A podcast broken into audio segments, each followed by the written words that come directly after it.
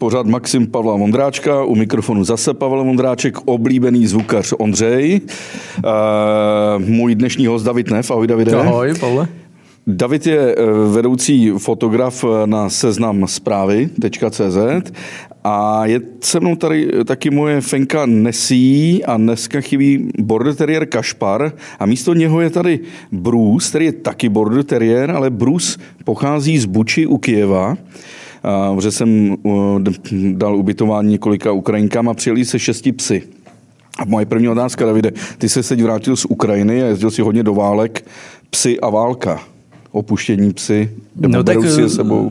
Samozřejmě všechny asi překvapuje, jak Ukrajinci prchají i se psy, že jo? což je taková pří, takový příjemný znamení jako kultivovanosti těch lidí a, a vlastně e, kultury nám, nám blízké, protože e, opravdu na, na té Ukrajině, e, když jsem projížděl těmi, těmi válečnými zónami, kde vlastně nevidíte živáčka, tak jsem byl milé překvapený, že se tam netoulají psy, což, což je opravdu překvapivý, jo?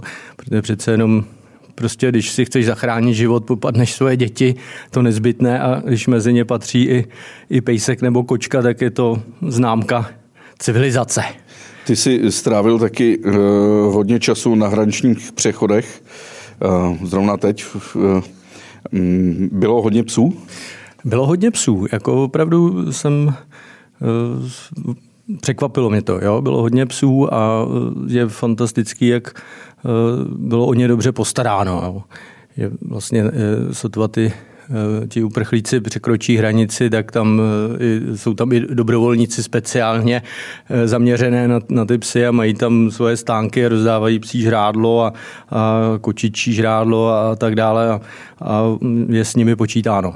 Eh, Davide, škoda, že to, toto není video, je to podcast. Kdyby to bylo video, tak by čtenáři nebo posluchači, tedy diváci, viděli, že máš tvář podobnou Rottweilerovi. Je to ty, tak. Ty jsi, ne, nejenom tvář. Ty. Nejenom tvář, a ty jsi kdysi měl Rottweilera Barta, mm-hmm. což byl takový magor, který se rozběhl a do vašich ocelových dveří klidně naboural. Ano, je. Ano, je. A, ale teď máš uh, maliňáka, malinoa, belgický ovčák. Který z těch psů by byl vhodnější? Uh, teď? Pro transport? Ne, ne, myslím pro situaci, která panuje třeba teď uh, na Ukrajině. No, myslím si, že oba by byly velmi problematičtí, přímě řečeno, protože ten, ten maliňák je těžko jako uchopitelný, je to takový jako pošuk plný energie a ten, ten Rottweiler, nevím, jestli by v tom, v tom davu jako nezešílel, ale eh, je fakt, že tedy eh, ti uprchlíci mají většinou menší, menší. Viděl jsem i německý ovčáky, a, ale většinou jsou to takový ty mazlíci. No. Ale já jsem viděl i fotky uh, vojáků na těch různých palpostech a v zákopech, kteří si tam adoptovali psy a ty tam jsou s nimi například při té obraně Kijeva. Je to tak a viděli jsme fotky že jo, z Irpině, jak tam přenáší samozřejmě eh, nemohoucí eh, seniory, ale i ty, i ty pejsky. Takže je to opravdu jako eh, součást ukrajinské kultury. Já jsem teď přijal ukrajinskou rodinu i s jejich psy a když jsme se šli pro, projít do stromovky a přiletěl nad námi policejní vrtulník, tak se ty ženy instinktivně přikrčily a i ty psy ke mně přiběhly, stály ocas mezi nohy. To je ta otázka, jak se chovají lidi na Ukrajině teď, když jsi tam byl a letí nad nimi třeba letadlo nebo slyší ráno? Už jsou otupělí, nebo stále mají ten instinkt obavy a strachu? No tak samozřejmě, no otupělí, k tomuhle otupělí eh, nebudeš asi nikdy, protože ono to je něco jiného, než když přeletí tady eh, dopravní letadlo, když přistává v Ruzině, ale když letí ta stíhačka, tak to je opravdu jako mm, rámus a a může to vyrazit i sklo v oknech a tak dále. Jo. Takže já jsem tyhle situace znal například z obléhání eh, Sarajeva nebo, nebo z občanské války v Jugoslávii. Eh, když byla v počátcích, tak vlastně ta federální armáda tehdy ještě eh, deptala obyvatele záhřebu. Oni ten, ten záhřeb vlastně nebombardovali, Eh, až na, na útok na prezidentský palác, kde chtěli zabít prezidenta Tučmana, u čehož jsem teda shodou okolností taky byl. ale ty nízké přelety těch stíhaček a překonání toho, té rychlosti vyrazí okna, je, je to opravdu devastující na psychiku lidí. Takže to jsem teď opět zažil v Žitomiru a je fakt, že, že i já, když se vrátím z těchto míst, tak, e, tak taky spozorním, když slyším třeba vrtulník. Je to asi podvědomí přirozené, naprosto e, přirozený reakce. Ehm, známe tvoje fotografie, když jsi byl ve válkách v bývalém sovětském svazu, na Balkáně, v Iráku. A ale nejenom tvoje, ale samozřejmě fotografie desítek a stovek jiných fotografů, ale teď jich zoufale málo. Čím to je? No, eh, je to, mě to taky překvapilo. Já jsem vlastně eh, poprvé v životě jel eh, do války v ten den, co začala. To bylo, to, to bylo pro mě první novum a potom druhý, druhé rozčarování nastalo, když jsem, eh, když jsem pochopil, že vlastně eh, novináři eh, na Ukrajině nejsou vůbec vítáni. Což mě, což mě opravdu s tím jsem se ještě nikdy nesetkal, protože vždycky jsem byl zvyklý na to, že když jsem byl třeba v Afganistánu, tak pokud, pokud jsem byl na, na té správné straně, která bojovala proti Talibanu, tak mě místní pomáhali a, a vlastně mají, mají takovou tendenci vám i předvádět a ukazovat to, co se jim děje od těch protivníků. Ale obávám se, že Ukrajinci mají mm, takové to ještě postsovětské nastavení mysli, a tím myslím i no, normální lidi, nejenom vojáky, že vlastně všechno se musí zakázat a e, nic se nesmí fotografovat a, a, a tak dále. Takže vlastně já jsem už první den jsem měl několikrát smazanou kartu a pak jsem byl zatčen a já nevím co. Myslím si, že to bylo jako absurdní a že je to jako velká chyba. Takže i v téhle válce, v tom postsovětském prostoru stále existuje ta proslulá byrokracie? Eh, ta byrokracie, eh, já si myslím, že eh, jak ta válka nabyla na intenzitě, tak samozřejmě pro tu byrokracii čím dál tím méně prostoru. Ale je to zřejmě jejich přirozenost. Eh, například mě úplně iritovalo, když jsme tu hranici překročili a tam, eh, tam byla nekonečná fronta aut, která byla opravdu několik desítek kilometrů eh, lidí na útěku, kteří se snažili přejet na ty polské hranice. A mezi nimi se klepali zimou děti a ženy zabalený v dekách. A několik dní jim trvalo, než, než jim ty, ty ukrajinští celníci nebo eh, ta pasová kontrola dovolila vlastně dostat se do bezpečí. Eh, už, už to tak není, už, už se to změnilo, ale než, než to prostě těm úředníkům došlo, že, že by měli opravdu slevit z těch svých zažitých metod, tak mnozí tam promrzli a, a mají třeba trvalé následky a to jsem teda byl nemile překvapen. Když se zvracel před, to je týden o deset dní eh, z Ukrajiny, tak si mi volal, eh, jestli neznám nějaký menší hraniční přechod, eh, kde by si nemusel stát třeba ten den, dva dny. Poslal jsem tě na takový malý přechod s Maďarskem a tam si stál jak dlouho? Já jsem ten přechod využil, potom teda ještě jsem našel jiný, než jsi mi doporučil a ten mm, opravdu byl, byl naprosto opuštěný, takže já jsem ho přejel bez eh, jakéhokoliv zdržení a mm, právě proto, že kdybych zvolil ten hlavní přechod do Polska, tak eh, bych eh, tenkrát to bylo tak na dva, tři dny. No.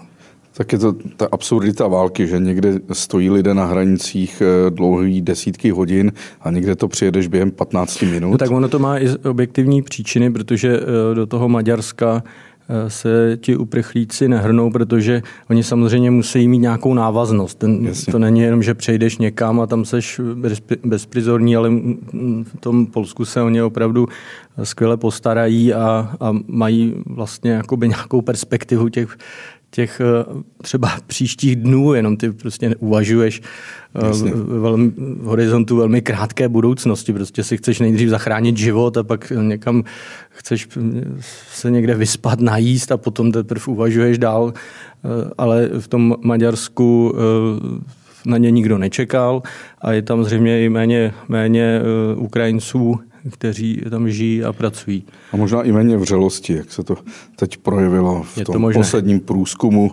veřejného mění na Ukrajině, z kterého vychází, že vedle Litvy, Polska, Británie, Ameriky je Česko tím nejoblíbenějším s státem a paradoxně Maďaři jsou velice dole. Oni to cítí, že stále to vedení maďarské takové proruské.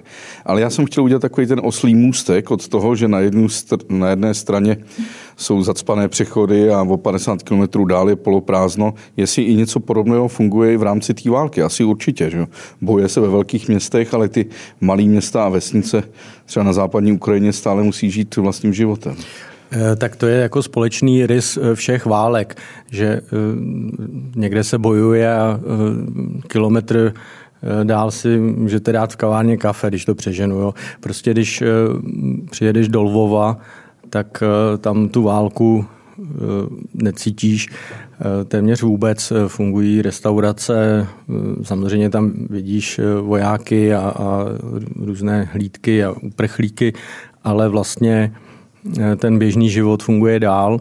Až na to, že třeba může jednou za pár dní do to, i do toho Lvova eh, spadne raketa, eh, hmm. exploze a je dům srovnaný ze zemí.